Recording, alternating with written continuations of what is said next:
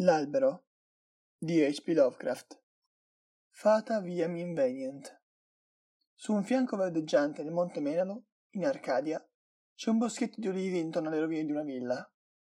Non molto lontano sorge una tomba, un tempo nata dalle sculture sublimi, ma ora decaduta e in rovina come la casa. A un'estremità della tomba cresce un olivo di grandezza insolita e dalla forma stranamente repellente. Le curiose radici hanno smosso i blocchi di marmo pentelico e l'insieme dall'idea di un uomo grottesco, o meglio, di un corpo umano contratto dalla morte, al punto che gli abitanti della regione temono di attraversare quel punto di notte, specie se la luna brilla fra rami contorti. Il monte Menalo è uno dei luoghi frequentati dal temuto Pan, il dio dei molti compagni, e i pastori credono che l'albero sia collegato in modo sinistro ai cortei panici. Ma un vecchio apicoltore che viene ai paraggi mi ha raccontato una storia diversa. Molti anni fa, quando la villa sul fianco del monte era nuova e magnifica, ci vivevano i due scultori Kalos e Musides. Le loro opere venivano date dalla Lidia fino a Neapolis, e nessuno si azzardava a dire che uno fosse più bravo dell'altro. L'Hermes, scolpito da Kalos, si trovava in un tempio di marmo a Corinto, e la pala dei Musides sormontava una colonna d'Atene, vicino al Partenone. Gli uomini rendevano omaggio ai due grandi artisti, e si meravigliavano che nessuna ombra di gelosia professionale raffreddasse il calore della loro amicizia ma benché Calos e Musides vivessero in felice armonia, non avevano la stessa indole. Mentre Musides passava la notte a divertirsi e a godere i piaceri urbani di Tigea, Calos restava a casa e si sottraeva persino alla visita degli schiavi, ritirandosi a prendere il fresco nel boschetto di olivi. Lì meditava sulle visioni di un tempo che gli riempivano la mente e concepiva le forme stupende che poi sarebbero diventate vive e immortali nel marmo. Gli oziosi dicevano che conversasse con gli spiriti del boschetto le statue che scopriva rappresentassero i fauni e i driadi che vedeva laggiù.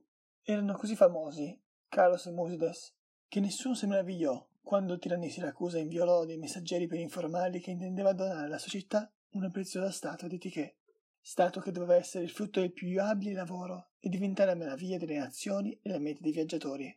Il creatore dell'opera vincitrice avrebbe ricevuto altissimi onori e i due amici furono invitati a competere. L'amore fraterno che univa era ben noto e l'astuto tiranno si era detto che, invece di nascondersi i rispettivi lavori, Carlos e Musdes si sarebbero aiutati e spronati a vicenda, creando due capolavori più bello dei quali avrebbero offuscato persino il sogno dei poeti. I due artisti accettarono con gioia le offerte del tiranno, e nei giorni successivi gli schiavi sentirono con forza i colpi degli scalpelli. Carlos e Musides non nascosero l'uno all'altro i rispettivi risultati, ma solo essi potevano averli. Ad occhi estranei non era concesso ammirare le divine figure che essi, con abili tocchi, liberavano dai ruvidi blocchi in cui erano prigionieri dall'inizio del mondo. Di notte, come al solito, Musides andava a Tegea, in cerca di Baldoria, e Carlos vagava da solo nel boschetto di olivi. Ma più il tempo passava, più la gente notò che nel gaio Musides la felicità si andava in qualche modo spegnendo. Era strano, dicevano, che un uomo cui si prospettava vittoria nel più ambito dei concorsi dovesse farsi prendere dalla depressione. Ma i mesi passarono e sul volto contristato di Musides non apparve nessun segno di lieta aspettativa che la situazione avrebbe giustificato. Finalmente un giorno Musides parlò della malattia di Carlos e nessuno si meravigliò della sua tristezza, perché si sapeva che l'attaccamento dei due era profondo e sacro. Molti andarono a visitare Carlos e notarono il pallore dei suoi lineamenti, benché gli occhi avessero una serenità e una magia che offuscavano quelli di Musides. Quest'ultimo, evidentemente, era teso e distratto e non esitava ad allontanare gli schiavi di Malagrazia, ansioso di culare personalmente l'amico. Le due statue incompiutitiche erano nascoste a pesanti drappi, perché il malato e il suo fedele assistente ormai ci lavoravano da poco. Nonostante l'attenzione dell'amico e dei medici stupefatti, Carlos diventava sempre più debole e spesso chiedeva di essere portato nell'amato boschetto di olivi. Gli domandava di essere lasciato solo, come se volesse parlare con creature invisibili. Musides lo accontentava, anche se, al pensiero che doveva preferire i fauni e i driadi alla sua compagnia, gli occhi si riempivano di lacrime. Poi si avvicinò la fine, e Carlos cominciò a discutere di cose che appartenevano a un'altra vita.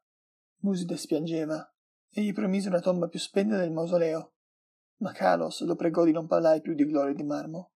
Solo un desiderio ossessionava il moribondo, che i rami di certo olive venissero calati con lui nella tomba, vicino alla testa.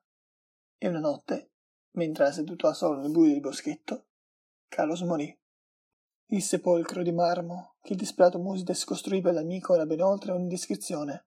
Nessuno, tranne forse Carlos in persona, avrebbe potuto scolpire così bei rilievi e ritrarvi con la stessa grazia i splendori dei Campi Elisi. Naturalmente, Musides non mancò di seppellire Metti Olivo, che lo scomparso gli aveva richiesto. Non appena la violenza e il dolore si fu un poco placata, il sopravvissuto riprese a lavorare con diligenza alla strada di Tiché. Tutti gli onori furono suoi, perché il tiranno di Siracusa non avrebbe scelto che lui o Calos. Il lavoro si rivelò una valvola di sfogo per tutte le sue emozioni, e Musides si applicò ogni giorno con più costanza, evitando i divertimenti che una volta teneva. Di sera si ritirava presso la tomba dell'amico, dove un giovane olivo era spuntato all'altezza della testa del dormiente. La crescita dell'albero era stata così veloce e la sua forma così strana che tutti quelli che lo guardavano non potevano trattenere un'esclamazione di sorpresa. Musdes, dal canto suo, ne era attratto e impaurito allo stesso tempo. Tre anni dopo la morte di Carlos, Musdes inviò un messaggero al tiranno di Siracusa, mentre nella gola di Tegea si mormorava che la stata fosse finita. Nel frattempo, l'albero che cresceva sulla tomba aveva acquistato fantastiche proporzioni, superando tutti gli altri olivi e spingendo un ramo altissimo verso studio di Musdes. Molti venivano a vedere l'albero miracoloso e il lavoro dello scultore, sì che questi era raramente solo. Ma gli ospiti non infastidivano, anzi, ora che il lavoro era finito Musides temeva la solitudine. Il vento della montagna singhiozzava nell'uliveto e tra le fronde dell'albero che cresceva sulla tomba, e sembrava che avesse il potere spaventoso di formare suoni articolati. La sera che gli emissari del tiranno arrivarono a Tegea, il cielo era cupo si sapeva che erano venuti a portare via la grande statua e a coprire Musides di eterni onori, sicché i proxenoi li ricevettero con grande calore. Durante la notte, un vento fortissimo si levò sulla cima del Menalo e gli uomini di Siracusa si rallegrarono di essere rimasti al caldo in città. Parlarono dell'illustre tiranno e dello splendore della loro capitale, esultando per la bellezza della statua che Musides aveva scolpito. Poi uomini di Tegea elogiarono l'artista soffermandosi sul dolore che l'aveva colpito per la morte dell'amico, e dissero che nemmeno da loro l'avrebbe mai consolato per la mancanza di Carlos, che forse lo avrebbe meritato al posto suo. Poi descrissero l'albero che cresceva vicino alla tomba, in corrispondenza della testa di Carlos, e il vento sibilò ancora più terribile. Sia Arcadi che sia Caracusani si votarono a Eolo. La mattina seguente i proxenoi guidarono i messaggeri del tiranno sul pendio che portava alla casa dello scultore ma il vento della notte aveva provocato un cataclisma.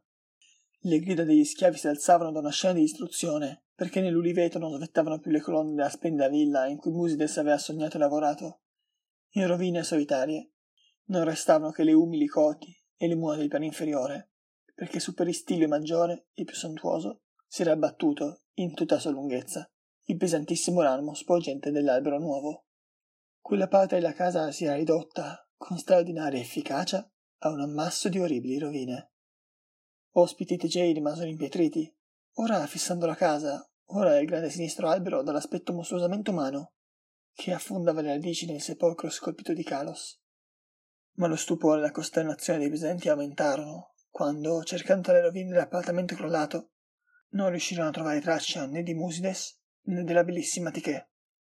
Tra le incredibili macerie regnava solo il caos e i rappresentanti delle due città se ne andarono delusi.